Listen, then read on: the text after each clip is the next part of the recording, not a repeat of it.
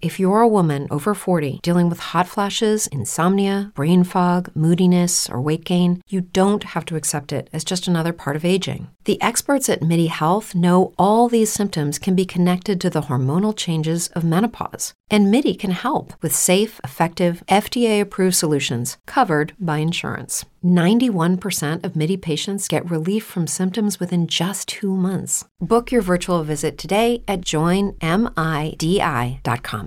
Brain fog, insomnia, moodiness, achy joints, weight gain. Maybe you're thinking they're all just part of getting older, or that's what your doctor tells you.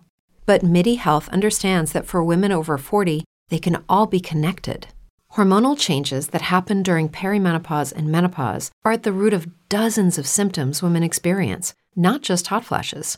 MIDI specializes in compassionate care for women in menopause. Their solutions are safe, effective, and FDA approved. Plus, they're covered by insurance. A convenient telehealth visit with a MIDI clinician can be your first step to getting personalized care. They'll tailor a treatment plan for your symptoms and health history so you can get back to feeling great. 91% of MIDI patients get relief from symptoms within just two months. When your body changes, your care should too. Book your virtual visit today at joinmidi.com. That's joinmidi.com.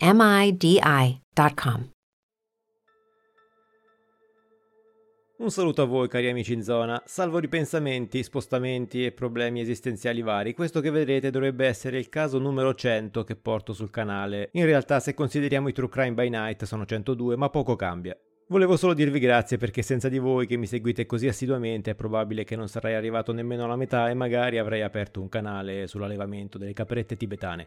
Quindi da oggi, si spera, cominciamo la strada verso i 200 e la cominciamo purtroppo seguendo il solito canovaccio, quello di una bella e giovane ragazza della quale misteriosamente da un giorno all'altro si perdono le tracce. Siamo a Norfolk, Virginia, 240.000 abitanti circa, città di artisti e di istruzione in quanto ci sono ben quattro università da quelle parti e in una di queste studiava la protagonista del video di oggi, Angelica Edsel, per gli amici, AJ nata nell'agosto del 1996 nell'area di Chesapeake, sempre a Norfolk. La madre di Angelica si chiamava Jennifer ed era l'unica figura stabile nella sua vita in quanto il padre biologico viveva in Florida e diciamo che non era molto interessato a lei. Nei primi anni di vita AJ fu cresciuta dalla madre e dal suo compagno Zach, che rappresentò una figura paterna molto forte per la ragazza. Purtroppo però le cose tra lui e Jennifer non funzionarono, così AJ si ritrovò con un altro padre, che l'adottò nel 2012, Wesley Edsel. Quindi Angelica visse la sua adolescenza assieme alla madre, a Wesley, a tre sorelle e un fratello. Insomma, una famiglia bella numerosa. AJ aveva una personalità brillante, amava gli sport e ne praticava anche alcuni come il softball e il calcio.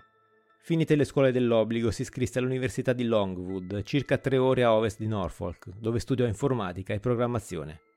Nel 2015 era il suo primo anno e quando arrivò la pausa pre-primaverile decise di tornare a casa per una settimana in modo da stare un po' con la famiglia e con i suoi vecchi amici. Venerdì 27 febbraio arrivò a Norfolk, nella sua vecchia casa dove poté incontrare sua madre e le sue sorelle, con le quali, durante il weekend, si rilassò facendo shopping. Come detto, sarebbe dovuta rimanere una settimana, ma già lunedì le cose presero una piega decisamente spiacevole. Nel senso che era a casa a fare le sue cose e poi, all'improvviso, non c'era più. Venne vista da tutti quel giorno, dalle sorelle, dal suo patrigno Wesley, dalla madre, eppure scomparve nel nulla, senza che nessuno sapesse dire dove fosse andata e perché. Il giorno successivo, 3 marzo 2015, ne venne denunciata la scomparsa, stante l'impossibilità di trovarla o contattarla. Il suo portafoglio era ancora in casa, ma mancavano alcuni vestiti. Sulla scrivania c'era inoltre un appunto scritto a mano, su un foglio di carta, e recitava con tutto quello che sta succedendo, è troppo da affrontare. C'è da dire che nessuno in famiglia credette che ad averlo scritto fosse stata davvero AJ. Sia la madre che le sorelle sostennero che non era da lei un pensiero del genere. O meglio, lo stato d'animo che sembrava trasparire da quel messaggio non faceva parte della natura di Angelica, sempre spensierata e sorridente. Certo, aveva anche lei qualche problema, come tutti. Aveva da poco rotto con il suo fidanzato, le capitava a volte di avere mal di testa durante gli studi all'università, ma a parte questo non aveva mai dato adito a brutti pensieri. Passarono i giorni e la situazione non migliorò. Nessuna traccia di AJ, anche se alla madre arrivò un misterioso sms dal suo telefono nel quale le diceva di non essere pronta per ritornare a casa. Difficile pensare che fosse stata davvero lei a mandare quel messaggio. La giornata in cui scomparve era stata apparentemente simile a tante altre. La musica nella sua stanza era rimasta accesa, i suoi abiti sul letto. Una delle sue sorelle e sua madre l'avevano vista quella mattina attorno alle 7.30 e anche il suo patrigno Wesley, che non viveva più in casa, disse di averla vista alla stazione di servizio e che le aveva dato qualche dollaro. Un vicino sostenne di averla vista guidare, in strada. Nessuna indicazione che potesse esserci stato un rapimento o qualcosa di peggio, anche se, ovviamente, il timore era quello. Dopo qualche giorno venne individuata una persona di interesse. Un vicino di casa di AJ venne ascoltato per ben 12 ore in quanto aveva ritrovato un pezzo della carta di credito della ragazza di fronte a casa sua. In realtà era qualcosa di più di un vicino. Si trattava di un ex fidanzato di AJ che viveva poco lontano dalla sua abitazione. Every day we rise. challenging ourselves to work for what we believe in. At U.S. Border Patrol, protecting our borders is more than a job, it's a calling. Agents answer the call, working together to keep our country and communities safe. If you're ready for a new mission, join U.S. Border Patrol and go beyond. Learn more at cbp.gov/careers. Il suo nome era Cory French e apparentemente lui e Angelica erano rimasti amici. La polizia prese molto sul serio la sua posizione e Cory non passò dei giorni particolarmente piacevoli, come chiunque viene sospettato di un crimine. Principalmente, un giorno, il patrigno di AJ, Wesley, fece irruzione in casa sua mentre lui non c'era, per cercare qualche prova o qualunque elemento che potesse aiutare nelle ricerche della ragazza, e trovò all'interno la giacca della figliastra, Cosa piuttosto curiosa, visto che la polizia aveva perlustrato già l'appartamento di Cory e non aveva trovato nulla. Ma quando la notizia si sparse tra gli amici di AJ, ovviamente sembrò che il responsabile della sua sparizione fosse stato finalmente individuato. Cory French però aveva un alibi per il giorno in cui Angelica scomparve. Oltretutto fornì volontariamente un campione del suo DNA e accettò di sottoporsi al test del poligrafo, per quanto vale. Sostenne di non avere idea di come un indumento di AJ fosse finito in casa sua tutto ciò che disse risultò credibile, tanto che la polizia, a quel punto, decise di spostare la sua attenzione su qualcun altro, cioè sul patrigno di AJ. Pensarono infatti che fosse stato lui a lasciare la giacca della figliastra in casa di Cory il giorno che aveva fatto irruzione, forse per incastrarlo in quanto convinto fosse stato lui a rapirla. Fatto sta che Wesley Hedsel, 38 anni, finì nei guai per aver interferito con le indagini, ma questo è niente rispetto al resto. In effetti, guardando il record criminale dell'uomo, gli agenti si resero conto che dal 1996 in poi ne avesse combinate parecchie. Furto, contraffazione, violenza domestica. Aveva passato alcuni anni in carcere, in diversi periodi della sua vita. E ricordate quando vi ho detto che non viveva più con la madre di AJ? Ecco, in pratica nel febbraio del 2015, un mese circa prima dei fatti, Jennifer lo aveva cacciato di casa per problemi con la droga. In realtà aveva anche cercato di aiutarlo in precedenza, ma sembrava non esserci nulla da fare.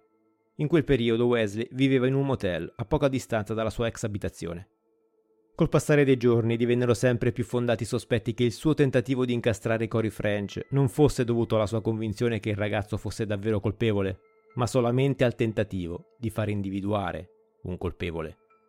Wesley, in base alle ricostruzioni, era stato l'ultimo a vedere AJ quel 2 marzo. Verso mezzogiorno, come detto, in una stazione di servizio dove si era precipitato dal suo posto di lavoro per darle dei soldi. I suoi colleghi dissero che tornò in servizio alle due del pomeriggio e che sembrava alquanto agitato. Perquisendo la sua stanza di hotel, i poliziotti trovarono dei proiettili e questo fu sufficiente per arrestarlo, visto che, in considerazione dei suoi precedenti, non poteva in alcun modo possederli. Oltretutto, aveva fatto irruzioni in casa di un'altra persona e ostacolato la giustizia. Reati non ancora connessi con la sparizione di AJ, ma ovviamente si proseguì ad indagare verso quella direzione.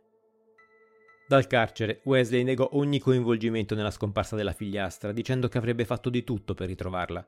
Ed è per questo che era entrato in casa di Cory, dove insistette di aver trovato la giacca di Angelica dietro un cuscino.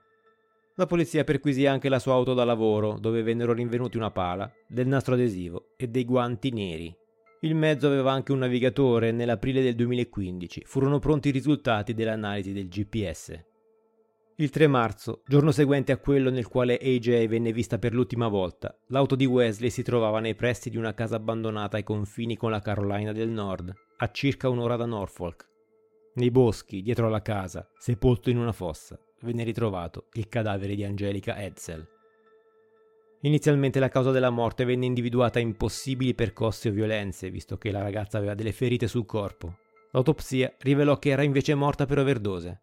Aveva nel suo corpo una dose tre volte superiore a quella letale. In prigione, Wesley continuò a sostenere che lui non c'entrava nulla, che il suo mezzo era transitato da quelle parti per un lavoro che doveva fare. Insomma, tutte coincidenze. Qualcuno stava cercando di incastrarlo, anche se le telecamere di un ATM lo ripresero proprio nei pressi di quell'area. Venne anche fuori che con ogni probabilità la storia di lui che si precipitava alla stazione di servizio per dare dei soldi a AJ fosse falsa. Questo perché le telecamere a circuito chiuso in zona non rilevarono la presenza di nessuno dei due. Nel novembre del 2018, a tre anni e mezzo dai fatti, anni che ovviamente Wesley trascorse in carcere visto che aveva ricevuto una sentenza di 10 anni per gli altri crimini, l'uomo venne finalmente accusato dell'omicidio di A.J. Edsel. Il suo primo processo, nel 2020, fu un mistrial per una serie di questioni tecniche con le quali non vi annoierò.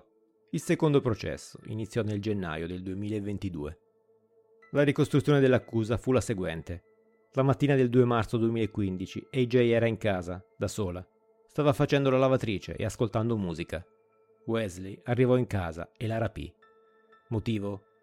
Beh, era stato cacciato di casa, aveva problemi di droga e ben presto sarebbe stato rimosso dalla famiglia, completamente. La tenne con sé per almeno un giorno, poi le iniettò una dose più che letale di eroina, seppellendola nel luogo dove venne poi ritrovata. Il pusher di Wesley testimoniò al processo, ammettendo di avergli venduto grosse quantità di droga il 3 marzo del 2015.